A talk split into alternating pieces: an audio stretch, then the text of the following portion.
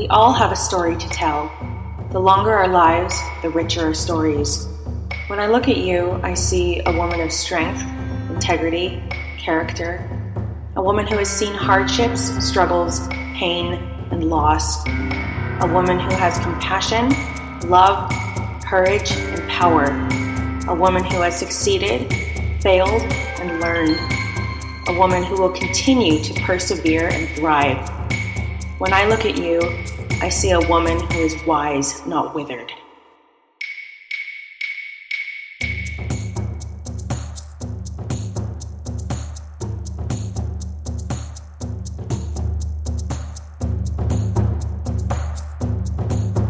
Hello and welcome to season three, episode nine of the Wise Not Withered podcast. I actually injured my lip a little bit yesterday, so if I'm talking a little weird, that's why. But if you don't notice, even better. So let's get right into it. So, um, as per usual with this season, I am kind of reflecting on a lot of things that have happened over the last four years since I started this project. And I've also realized that this season is becoming also more of like just my experiences with things having to do with the project. So it's not all just going behind the scenes, it's also how things are relating to my life right now. And I think that's fun. So, um, the first key point that I have is boundaries and maturity, especially when meeting new people and letting things come up slash unfold naturally.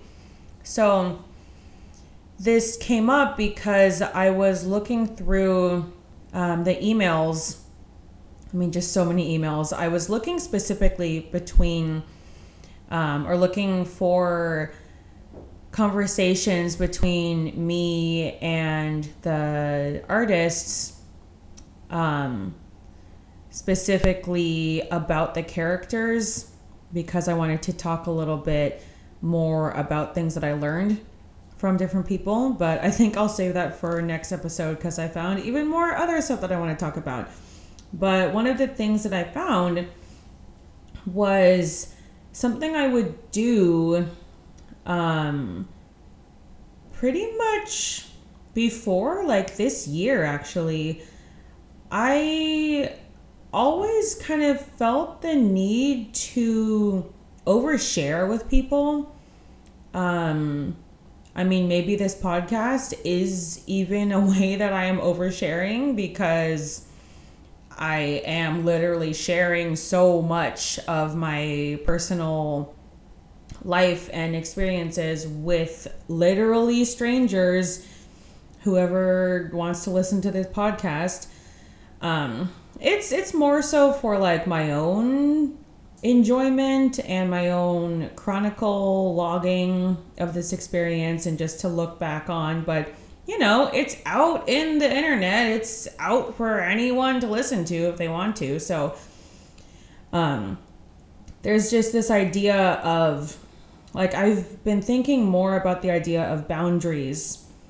And I thought at first, when I first learned the uh, the concept of boundaries a few years ago, I thought that it was like, oh, um, like I get upset by these topics, so I have a boundary with people close to me that we don't talk about these specific topics. That is what I thought boundaries were like these are the things that upset people, and so we don't talk about them. But I've also started to realize that, like, boundaries are so much more than just like purposefully not talking about a topic that triggers somebody or like doing something that you know will upset them. Um, it's also separation of people like separation of identity, like this is me and this is you. And what I'm talking about here in relation to um, meeting new people is that I found that I would tend to overshare with people because I wanted to, I guess, um, basically try to force an intimate connection. And I was just really confronted with that because I was looking through emails that I sent to people, and this one really stood out to me. I was talking with an artist, and I had asked and shared some really personal information about like my family. Um, and I was kind of shocked that I, I, I mean, you know, I've, I've talked to so many people over the years that I don't remember exactly what I say to everybody. So I had actually forgotten about this. And I was like, wow, like I'm really surprised that I shared all of that and asked like what her family life was like too. But this this thing that I said after, like a few days later, I sent her a follow up email and I said, I wanted to reach out and say that we can just completely drop the topics I brought up regarding our personal slash family lives. I recognize that those are intensely personal issues, and I don't want that to come between us as we work on this project together. And I just found that interesting because it's like I'm, in addition to trying to not overshare with people that I'm meeting now, especially because I'm in a new place. I've been in New Orleans for about two months now. I'm meeting lots of new people. Like, I'm trying to kind of re redesign how I want my relationships with people to unfold. And so I'm trying to not like just throw all my cards in at the very beginning like here's everything I've been through, you know. It's like I share things as they seem relevant and I don't feel this need to like put everything on the table, here's who I am. You know, like people can earn different things about me, different pieces of information about me. Um, not like I'm I'm withholding it like maliciously or anything, but I'm just trying to be more more mindful of what I share and when. Not not because of um not because I am afraid of what they'll think of me. I mean, there's probably a little bit of that, I will admit, but it's more so just trying to trying to do things more naturally rather than coming from a place of desperation of wanting to be understood, which is what I think I have done in the past. And so this thing of me reaching out again and saying like, "Oh, we can just drop those topics," like I feel like that's another kind of thing that I would do before that I'm trying to not do so much nowadays is like just kind of owning what I say. And if I do overshare, like just sit in that in that discomfort and not be like, "Oh, sorry, did I say too much? Oh, we don't have to talk about that." You know, kind of like double texting like, "Oh, we don't have to talk about that. Oh, I'm sorry." You know, kind of preemptively trying to take care of what I think other people are thinking. So that is something that I am working on and it is just something that I was confronted with as I'm reading these emails and seeing how I have grown as a person, even in just the last like three years. I think this was 2019 when I sent that email. So, thought that was interesting. Um, I, I tend to end that. tend to end a lot of these points with, "Well, that was interesting." Well, yes, that is that is a given. This is why I am writing about it because I think it's interesting. So I'm gonna try to not say that as much.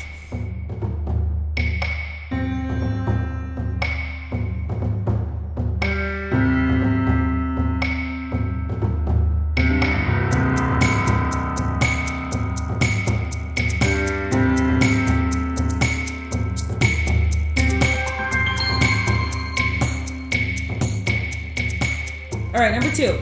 So this one is actually more funny. It's not as interesting. Well, I mean, I still think it's interesting, but it's more just funny. So very early on in this little monkey journal that I have put all my notes in, um, I wrote possible game mechanic. Character wears hearing aids and must charge them every so often. When they lose charge, it'll beep, and whichever side it is, you won't be able to hear anymore. and then I put in another color marker, I put a little star and said, This will be a Nancy space rocket. So it's just fun um, to think about these different kinds of things um, from a specifically video game perspective. I just thought that one was really funny. Um, I also just love Nancy Space Rocket. I really hope we could make her story into a video game. I think it would be so fucking hilarious. And just, you know, that kind of mechanic is definitely something that would only be in a game where a character has hearing aids. And you know, it's it's just I think it would be more interesting to put that kind of mechanic into the game just to make it more immersive and just more real. So, moving on. Um, this is more of a. I'm not really sure exactly where this is going to go um, because I have this. I was just looking over some of these. Some of these story ideas that I had, and a lot of them either changed a lot or, like this one, actually never saw the light of day. So, I talked about this um, Beverly. I think this was in um, the second episode of this season, either second or third, where I just talked about like death. Um, and I had this written down that her husband is diagnosed with terminal cancer and they have six months to travel the world and write and play music wherever they can. And then as I was looking at that, I was like, well, huh like now that I, especially because I did witness what it's like to see someone in stage four cancer. Um, I mean, we were told that my mom would have like at most nine months to live. Like, I mean, I just remember the doctor writing all these notes down, and he was like, oh, you know, with no medication, she has like six months. With this medication she has maybe this amount of time we were like yeah let's like maximize it and she ended up only li- living for um, like less than a month after we had that conversation you know with no harboring no ill feelings against the doctor there's no way that you can actually know exactly how long someone has to live. But i just thought it was interesting that i wrote this before having any kind of idea of what it's like to have a loved one diagnosed with um, you know i mean we didn't we didn't know or we didn't want to acknowledge that my mom's cancer was going to be terminal i mean we discovered that it was stage four and I do remember after we got the diagnosis, I looked up stage four cancer on Google and I saw like only 10% of people survive like after six months or whatever. And I just closed it immediately. I was like, I do not want to fucking hear this right now. And I, you know, I just, I, I wouldn't say I was necessarily in denial, but I just, you know, I just, it wasn't helpful to look over statistics. And so I just found it curious that I wrote about this, you know, back in 2017, 2018. Like I wrote these notes even before I started actually getting into the project. Um, and so just the idea of someone having terminal cancer and being like, oh, let's go on tour. You know, like that seems a little. I mean, I'm not going to rag on myself too much like, I'm not going to be like, oh, like that was really stupid to think that that would even be possible. Because maybe it would be, but just seeing as how my mom was in just that last month, like, especially after a diagnosis, like, if you had told me, hmm, how do I want to put this? it's like she still was in the last six months of her life. Like I'll say the last, like the five months before we found out about the cancer. Like she was still living her best life. She was like doing so much wa- walking, race walking, like biking, like dozens of miles, and going to a bike party and like all these really fun things. And I do kind of wonder sometimes.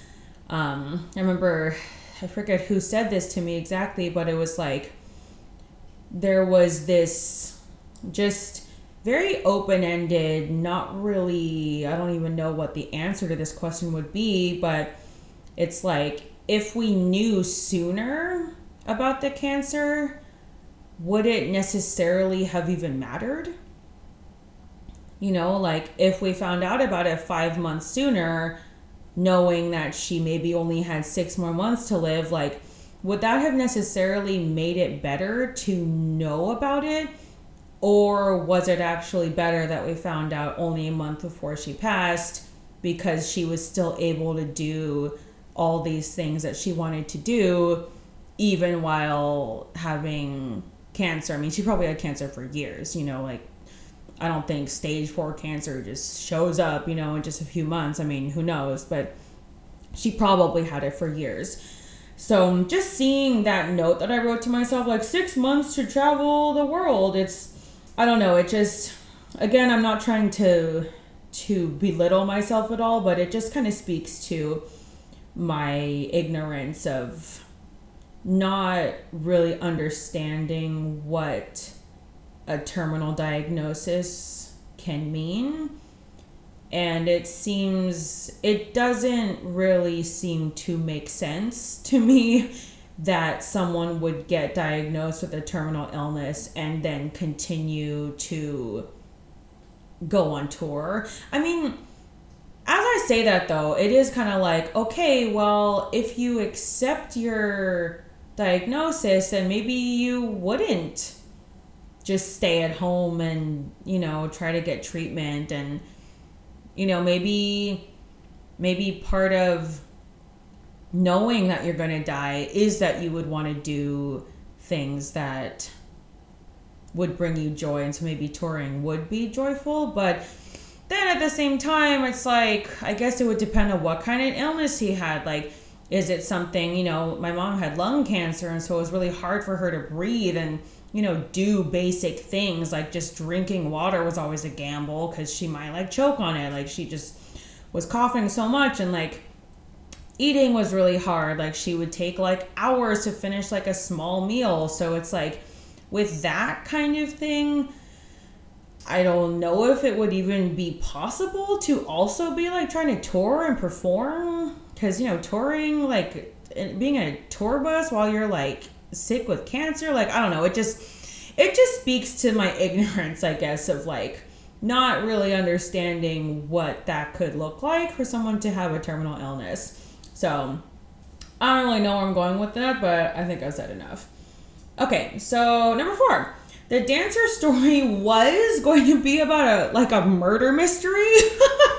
I'm actually glad that it never became that so I said that this dancer owns a studio. It's ballroom dancing by day, martial arts by night. She teaches dance and self defense, and her receptionist is murdered on the job one night, and the studio is robbed.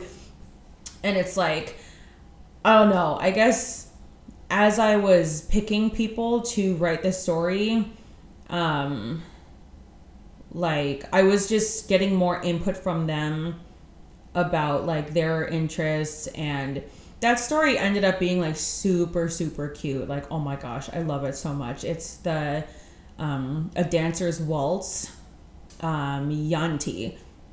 Yeah that was uh, written by christina natasha and illustrated by lita chung.